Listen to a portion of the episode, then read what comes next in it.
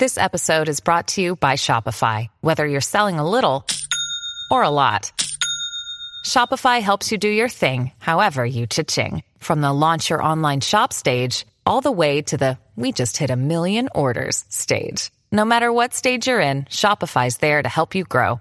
Sign up for a $1 per month trial period at shopify.com slash special offer, all lowercase.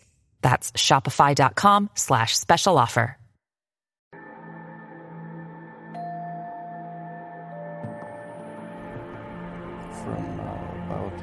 15 years on up, a great deal of my thoughts were uh, basically unshareable.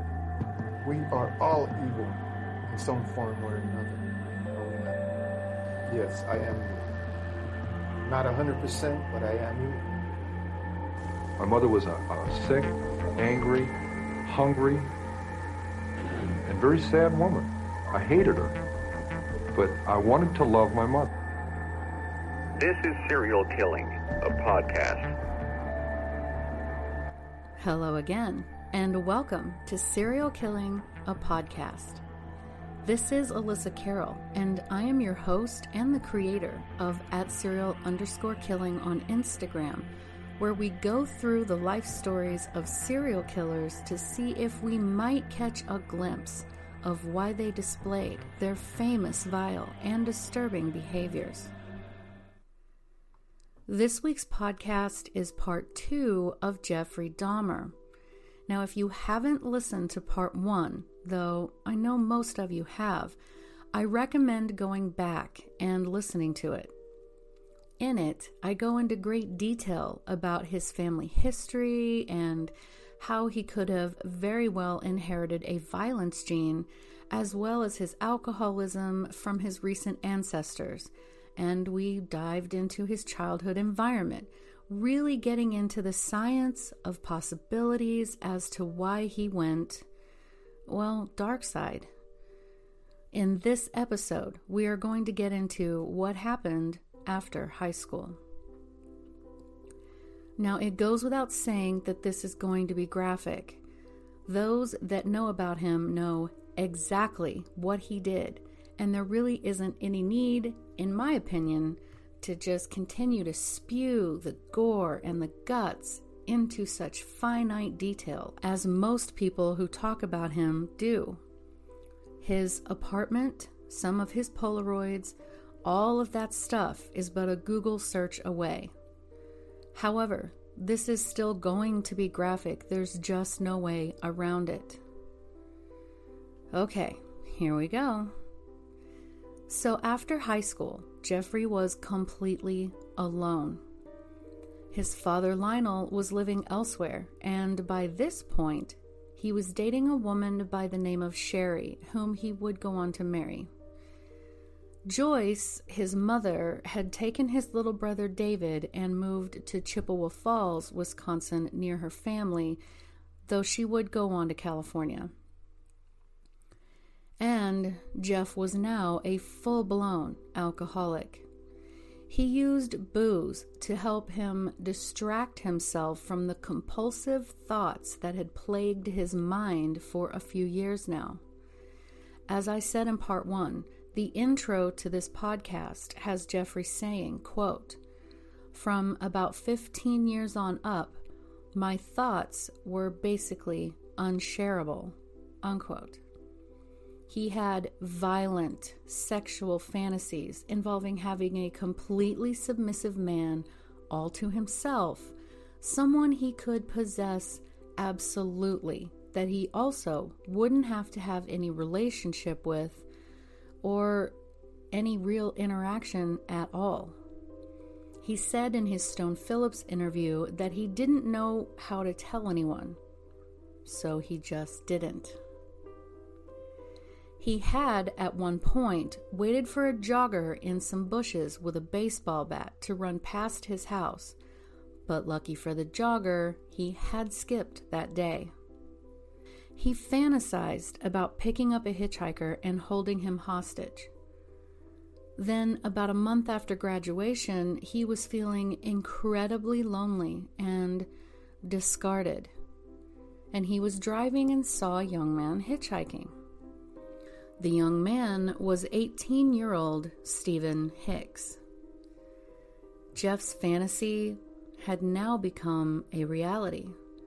He pulled over and offered to give him a ride to where he was going, but invited him to come to his house first so that they could drink some beer. And of course, Steven agreed. Now, once they were at the house, they sat, they drank beer, they listened to music for hours. But, as Jeff knew was an inevitability, Steven began saying he needed to go.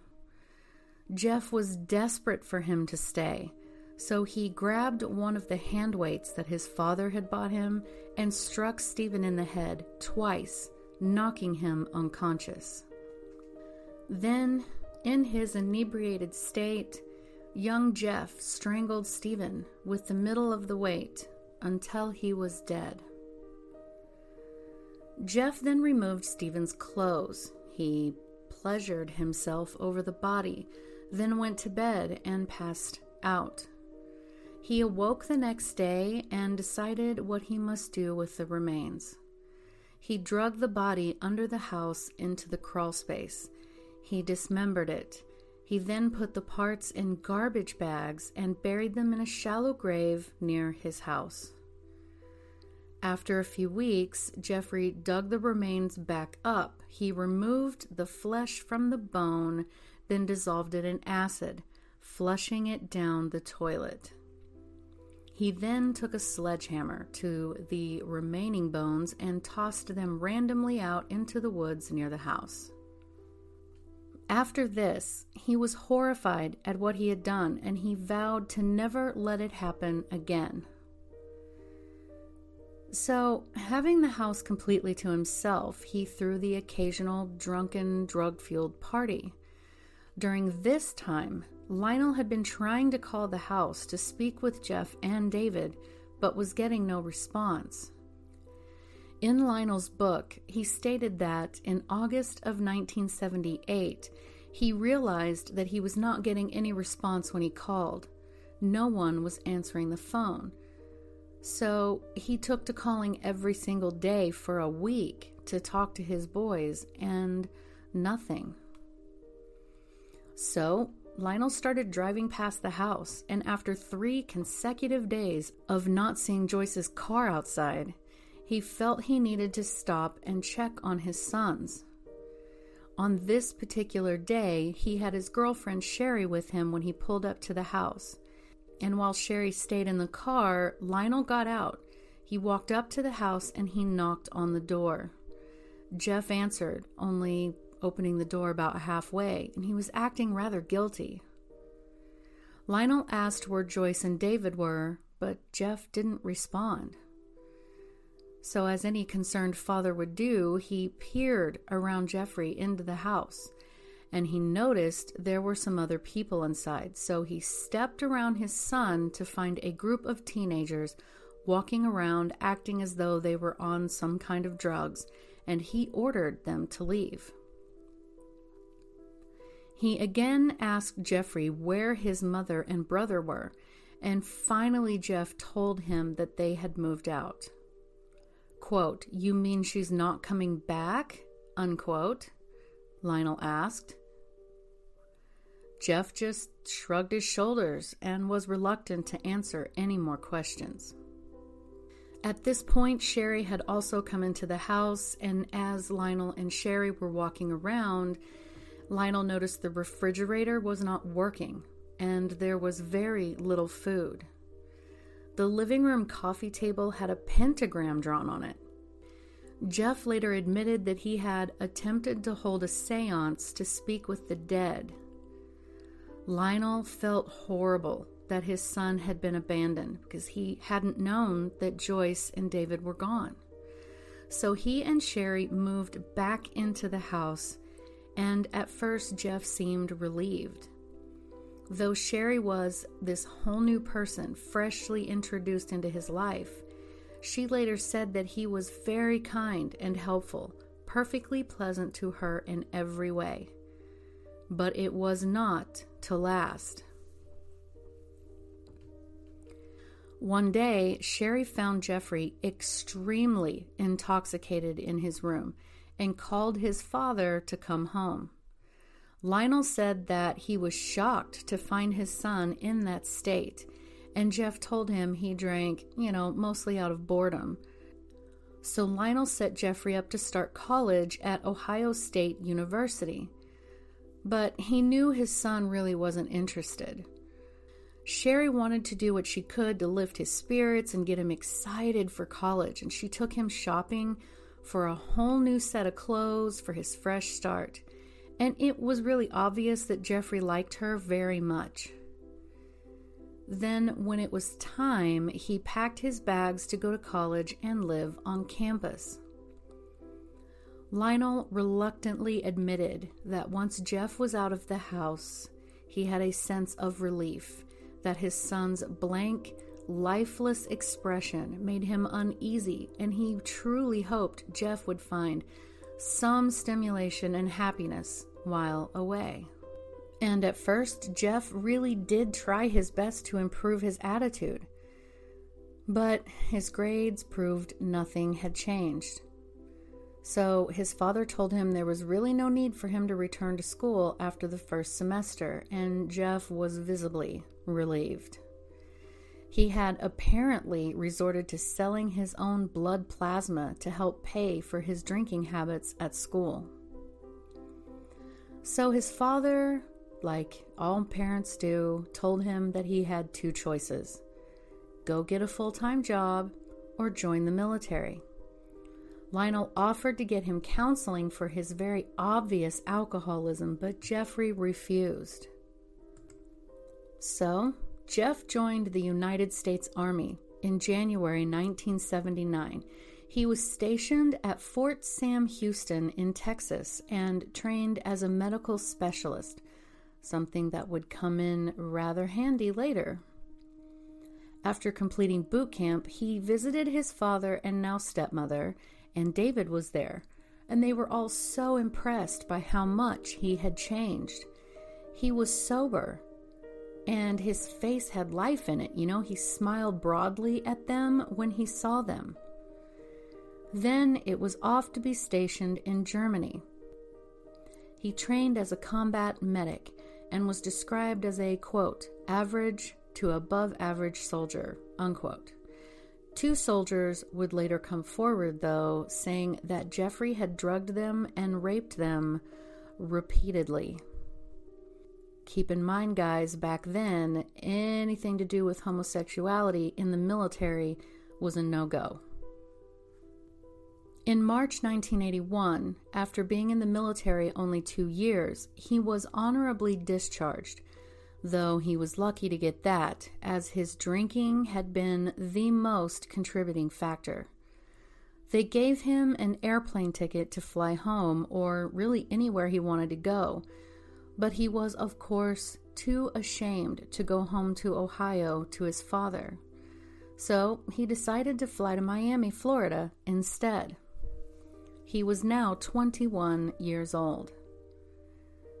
Now, while in Miami, he actually got a job at a deli. He was trying again to prove to himself that he could make it on his own. He rented a cheap motel room and he did make an honest go of it, but he blew nearly all of his paychecks on alcohol. Soon he was kicked out of the motel and was forced to sleep rough outside near the beach while he kept his job at the deli. So, as Jeffrey is landing in Miami, Lionel had received Jeffrey's belongings from the military as well as his discharge papers, but had no clue where his son was. Then, a month later, he got a call from Jeffrey saying that he was in Miami, but he was safe, he was sound, he was working. But then the phone calls that Jeff made to his father became increasingly flat until he started calling asking for money. Sherry told him that she would not send him money, but she would be more than happy to have an airplane ticket ready for him at the airport to come home. So Jeff agreed. And at first, things were great. He happily helped around the house and displayed a very positive attitude. But he continued to drink, and he found it difficult to get a job.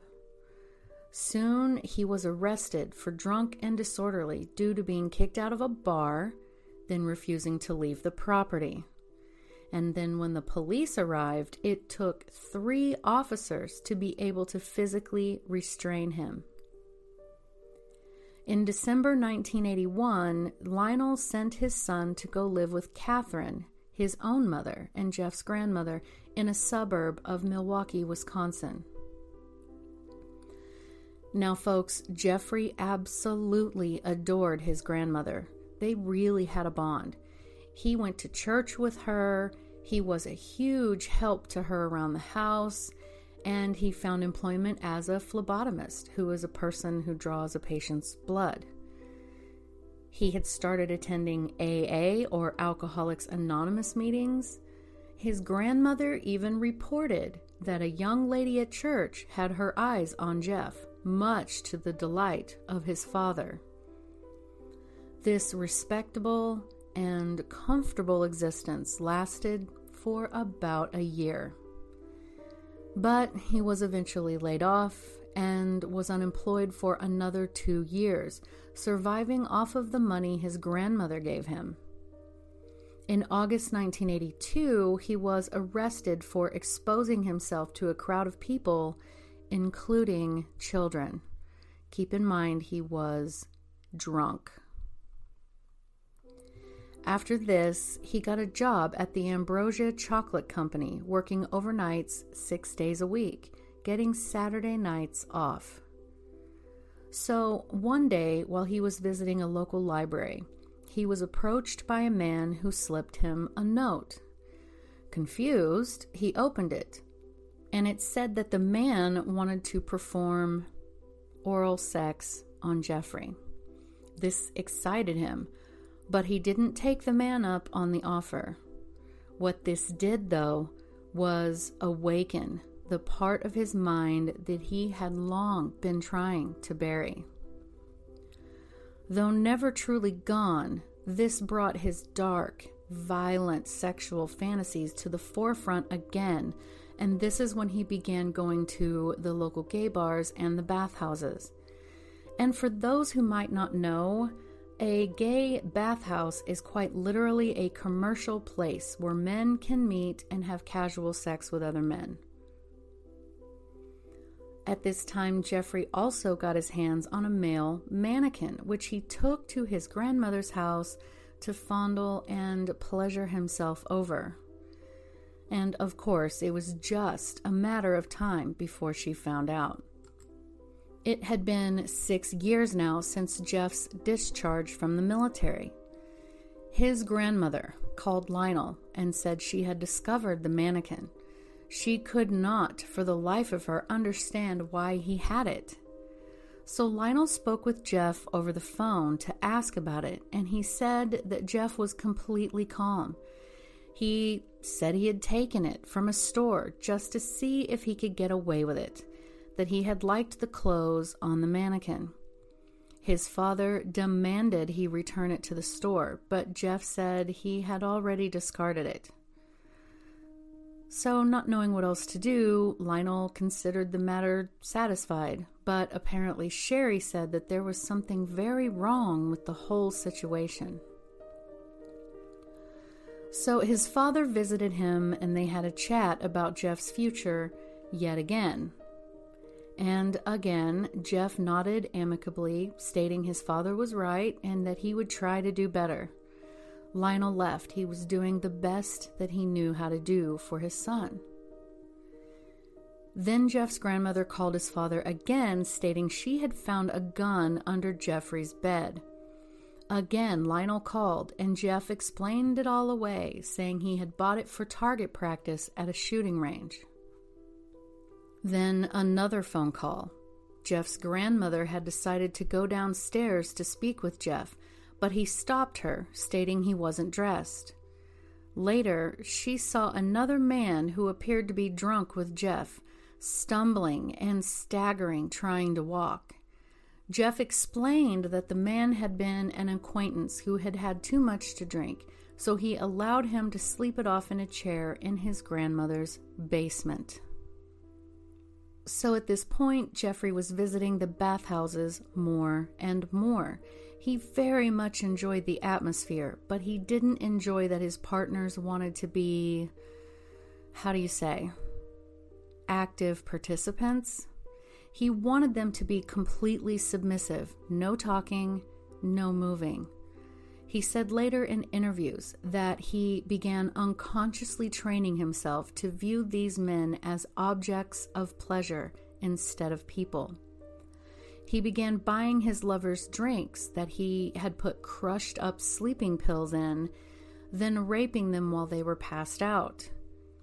At last, he was getting the sensations he had always fantasized about.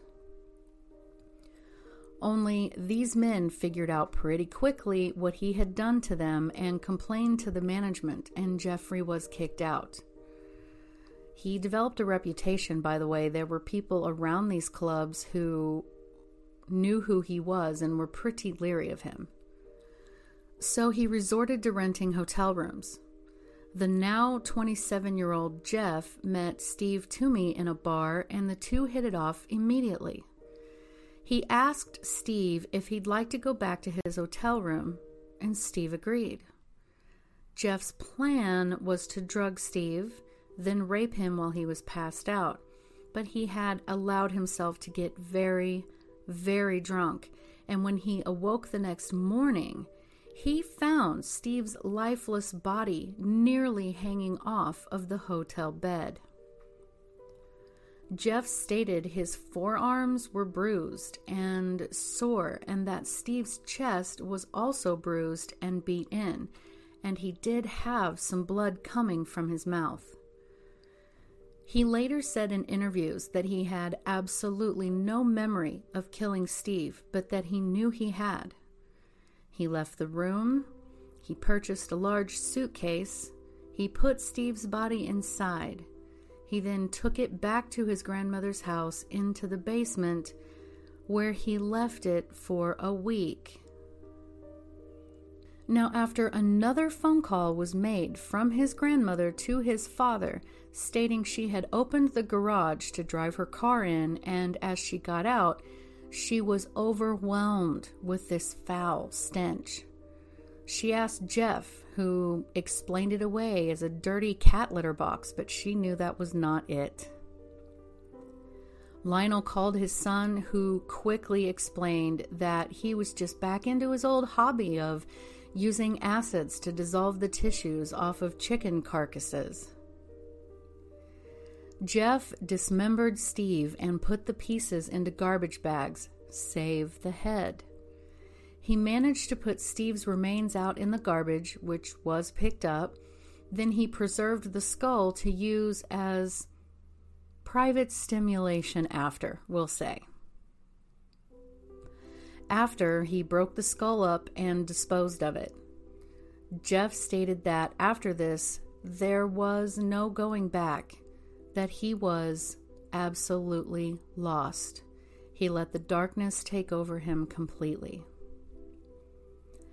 He liked tall, lean, athletically built men, and race was not an issue, as opposed to people later stating he targeted black men from a racist perspective. He had no racial bias. It was just as simple as their build, according to him, he wanted to lure these men to his grandmother's basement, drug them, rape them, then strangle them, only he couldn't make himself kill them unless he had been drinking. He had to have that buffer. So, two months after Steve, Jeffrey met a 14 year old Native American teen who prostituted himself outside of gay bars. Jeff offered him money to pose nude, then took him to his grandmother's basement where he drugged him, he raped him, and he strangled him. He disposed of the remains in the same manner that he had Steve's. Again, another phone call from his grandmother to his father about the putrid smell she could not explain coming up from her basement, but she knew that it had something to do with Jeff. Again, Jeff explained the smell away, stating he had picked up a dead raccoon off the road and had experimented on it. His father felt that this was not the truth, but what other evidence did he have? Two months later, he lured 22 year old Richard Guerrero to his grandmother's house, offering him money to spend the night with him. He did the same to him as he had done to the last two victims, only he had sex with the body after the young man was already dead. This was Jeffrey's introduction into necrophilia. By this point, his grandmother had asked him to move out. She rightly suspected of what kind of men he was spending time with. She also could no longer take the unexplainable odor coming from her basement. So he got an apartment, but this is not his famous apartment. His next intended victim was drugged and abused, but he got away. Jeffrey was arrested the next day and charged with second degree sexual assault and enticing of a child for immoral purposes. This boy was in his teens. Jeff received five years probation and one year in the House of Correction, but was released just to go to work. Jeff was then forced to move back in with his grandmother. When his father found out, he said he was outraged. There was no denying that Jeff had some serious issues and Jeff assured him nothing like that would ever happen again. Now, this is crazy. During the small window of time between his arrest and the conviction, he met 24 year old Anthony Sears, who went back to his grandmother's house with him. He drugged him, he strangled him, he had sex with the body, then disposed of him in the same way as the others, except Disclaimer, disclaimer. He kept the head and the uh, genitals, which he put in a jar of acetone, and he kept it in his locker at work. Now, this is also where, during his father's visit to go to court with him, he was up at his mother's house and Lionel found a small wooden box with a lock on it. He questioned Jeffrey, who became increasingly tense and agitated. Jeff refused to open it. So Lionel went to get a tool to pry the box open, but Jeff stopped him. He told him, Listen, there's pornographic magazines inside. I don't want to upset Grandma. He later brought his father the box with the key, opened, and showed him the magazines inside. Lionel ordered him to dispose of those magazines before they upset his grandmother, and of course, Jeff said, Yes, I will.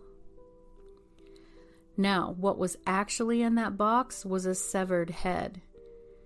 I am inclined to think that it was Anthony Sears's whom he took to work in the jar, but I couldn't find that that was specifically the case. So Jeff was, you know, quote, released early, and this is when he rented his infamous apartment on the seedier side of Milwaukee. The rent was cheap, and there were plenty of shady activities going on in the area to keep him, I guess you could say, somewhat safe in his new hobby. He even brought the jar home from his work locker. Lionel and Sherry visited Jeff in his new apartment, and to them, all looked good. Jeff opened his fridge to show how clean it was, but Lionel noticed that he had bought a small freezer. Jeff said it was so that, were there a good sale, he would stock up on different food items. I mean, it seems logical. But he wasn't in his apartment long when he lured 32 year old Raymond Smith home with the promise of $50 for sex. He put sleeping pills in his drink he poured for Raymond, then strangled him. He then got his newly purchased Polaroid camera out, bent and contorted his body into these really odd positions and then took photos of it. He then took the body to the bathroom where he took his time dismembering, taking photos during the entire process. During Christmas, Jeffrey went to his grandmother's house where Lionel and his brother David were as well. At this point, Jeff was 30, his brother 24. Side note, we often lose sight of the fact that he did have a little brother who was most certainly grown by the time Jeff was caught. There is home movie footage of this day. You can find it easily. His father had brought a camcorder with him and filmed Jeff sitting in this chair, petting his grandmother's cat lovingly. For the unsuspecting eye, he looks chipper, happy, nearly content.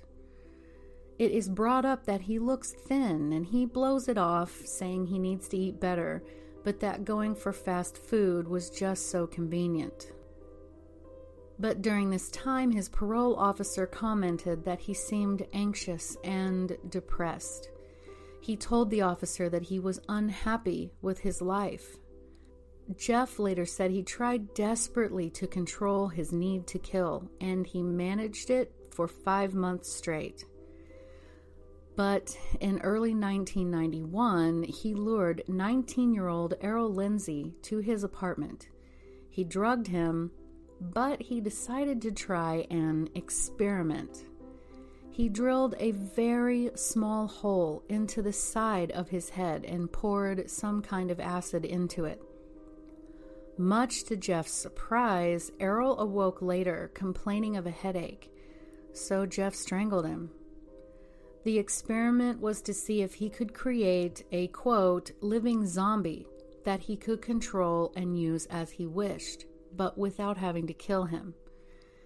But as you know, it had been unsuccessful. Four other victims had met their fate in the same way. So, after killing so many people in this apartment, of course, at this point, his neighbors in the apartment began to complain to the management about this horrible smell that had begun to emanate from his place, as well as these strange and troubling noises they heard, such as a chainsaw. When asked, Jeff explained that, you know, his freezer had stopped working and some of the meat inside had spoiled. He also said that he had had some fish in his beloved fish tank and they died, so he promised to clean everything up, he would make it all right. Then Jeffrey met the younger brother of the victim that had escaped him, that he had been arrested for, you know. I do not know for sure whether or not he realized who this teen was. But regardless, he lured that boy back to his apartment with the promise of money for some photographs. He drugged the teen's drink. He waited for him to become unconscious then tried his drill to the head experiment, putting acid into the boy's head, then took him to the bedroom. Now, on the floor next to the bed was a previous victim's body still laying there.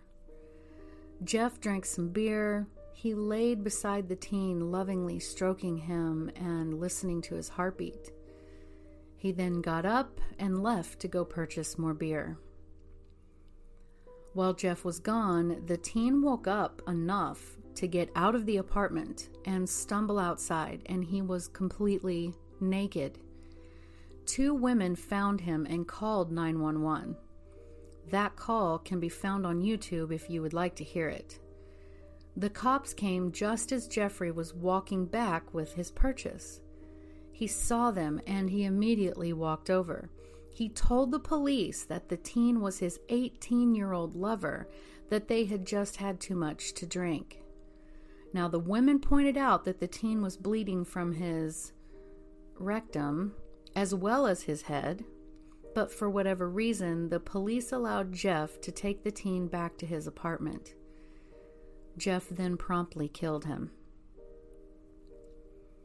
He began keeping entrails and other innards in his refrigerator and freezer. His freezer was full. he bought this blue barrel with an airtight lid and he stored torsos inside.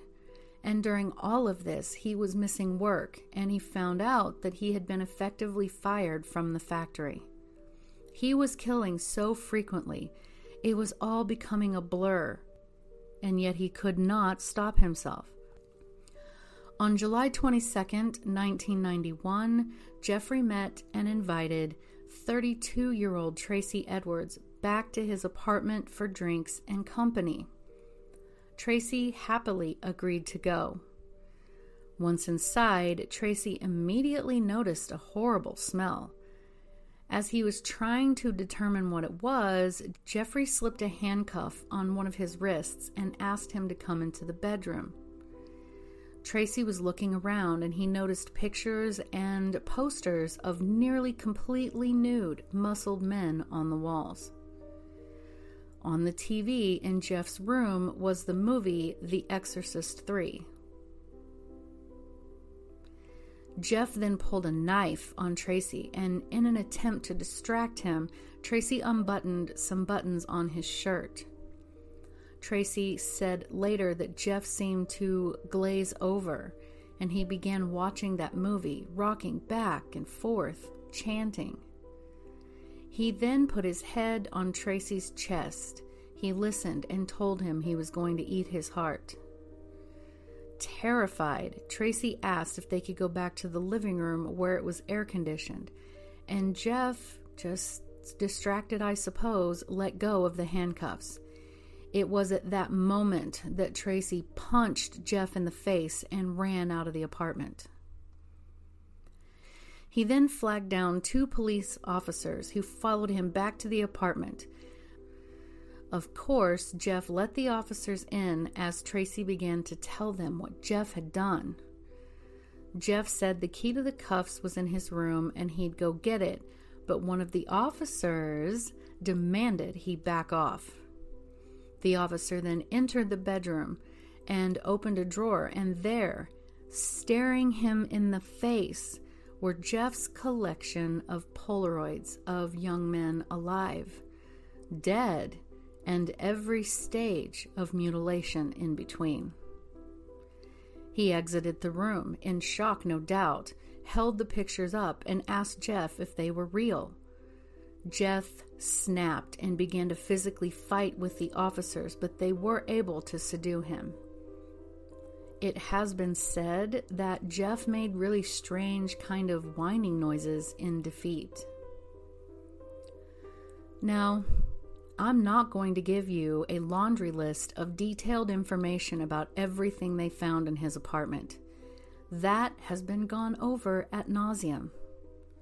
Needless to say, the detectives and the hazmat cleanup crew were completely bewildered. No one had ever seen anything as grotesque and vile as this. The medical examiner later said, quote, "It was more like dismantling someone's museum than an actual crime scene." In Lionel's book, he states that he attempted to call his son on several occasions prior to July 22nd. But, quite literally, the day after Jeff's arrest, while his apartment was being analyzed and cataloged, Lionel called and finally someone answered. This is what Lionel said about that call. Quote, the phone rang several times before someone finally answered it. At the other end, I heard a man's voice, but it wasn't Jeff's. Is Jeff there? I asked. Jeffrey Dahmer? the man asked. That's right. No, he's not here right now, the man said in a guarded voice, as if he was being cautious about something. Where is Jeff? I asked. He's not here, the man repeated, still speaking very guardedly. Well, who is this? Who is this? I'm Jeff's father. I could hear something catch in his breath. You're Jeffrey Dahmer's father? Yes, I told him. Where is Jeff? Well, your son's not here right now. Well, where is he? Someone will call you, Mr. Dahmer. Call me? About what? Unquote. Lionel was told a homicide detective would contact him soon. He thought at first that something horrible must have happened to his troubled son, but the man on the phone assured him it was not Jeff. So Joyce, his mother, found out by way of a phone call from a friend. She stated her friend didn't want to tell her what the actual issue was, only that Jeff was in big trouble and she needed to turn on the news. Now, guys, I do not want to discount the shock and horror that absolutely none of us can even remotely imagine his mother experienced or his father, no matter what kind of person Joyce was. I want you to know that when people figured out she was his mother, she was asked to remove his picture from her desk. Then her desk was moved to an area in the shared office that was not visible to most people and certainly not the public. She had gone back to school and was at this point a licensed counselor herself. With that said, in the book she took part in, quote, The Silent Victims, the aftermath of failed children on their mothers' lives, unquote, she immediately begins to say everyone blamed her. She said it was an example of gender bias. She said she waited for Lionel or David to call her, but they didn't. She said she contacted Jeff's attorney, who she said acted surprised and, quote, I didn't even know I existed. No one had bothered to tell him Jeff had a mother, unquote.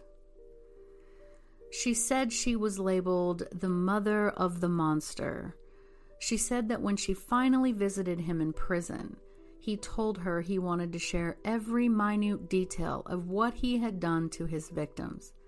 He told her he hadn't wanted to hurt anyone and he made sure none of them suffered, that each had been unconscious.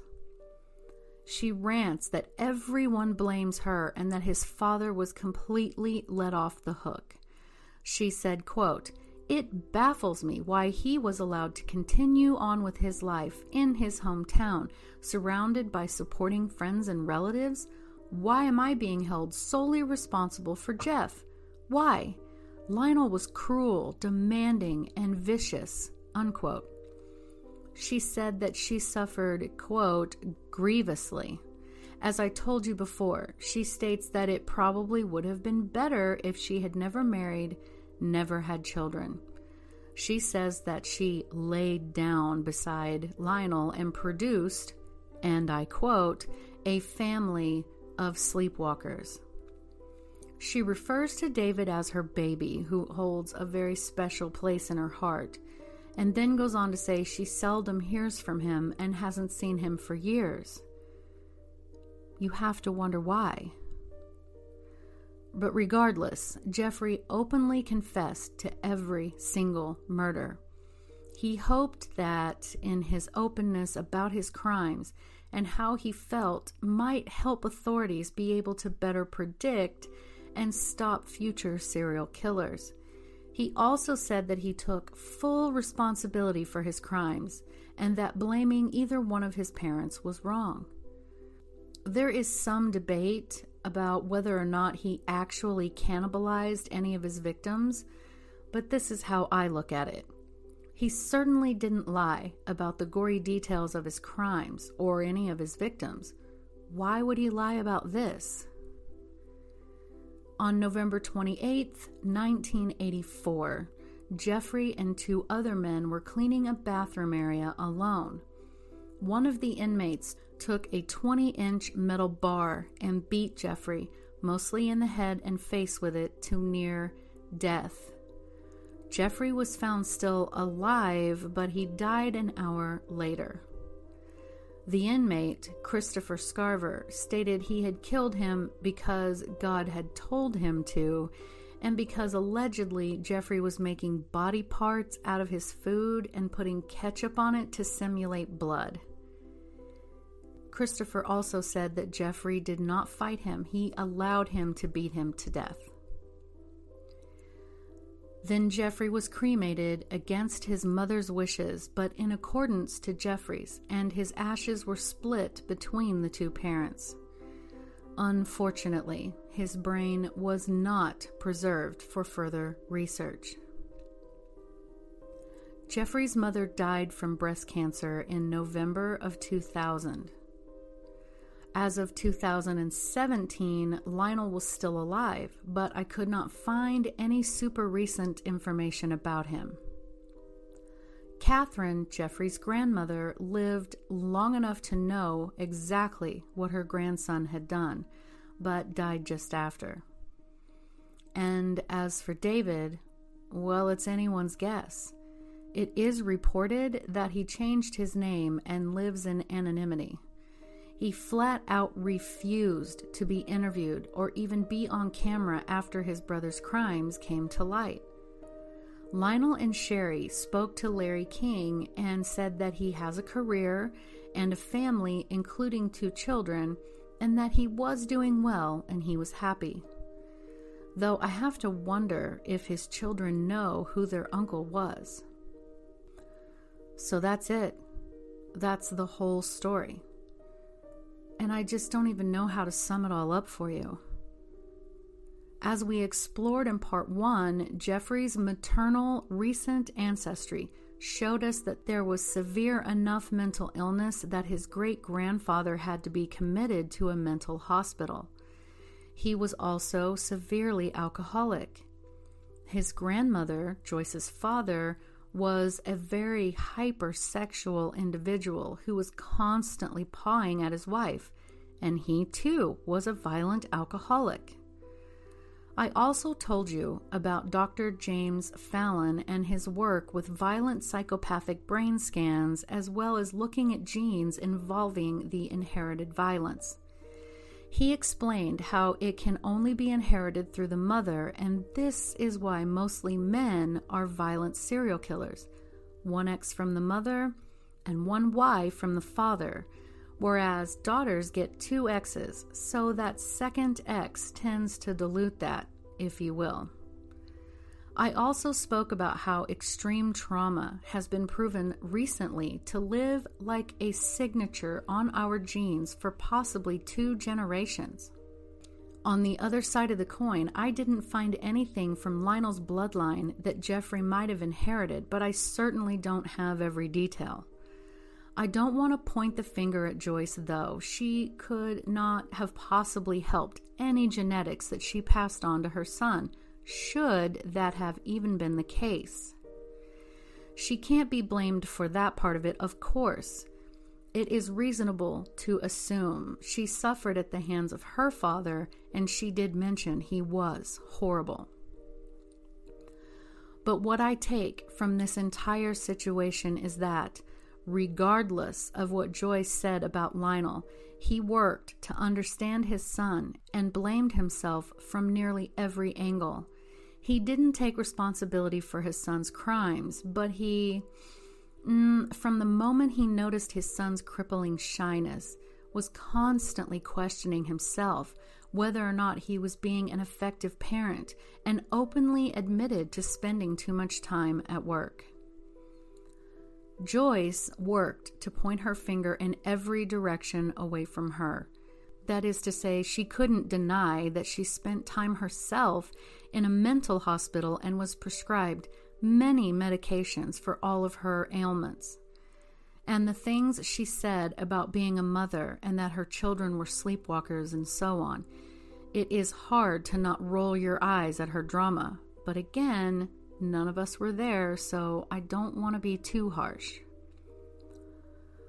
So, the question is could Jeffrey have been saved? Could some level of intervention past everything the people who loved him tried to do have kept him from being a serial killer? For me, I'd like to think so, but I just don't know. So tell me, what do you think? Leave me a comment on Instagram at serial underscore killing or YouTube under the same name of this podcast. My website is serialkilling.squarespace.com and consider sponsoring the podcast. It takes a lot of time to do these, but I do love it. And thank you so much for listening. I know you could be listening to anyone else, but you chose me, and I appreciate that. Thank you, and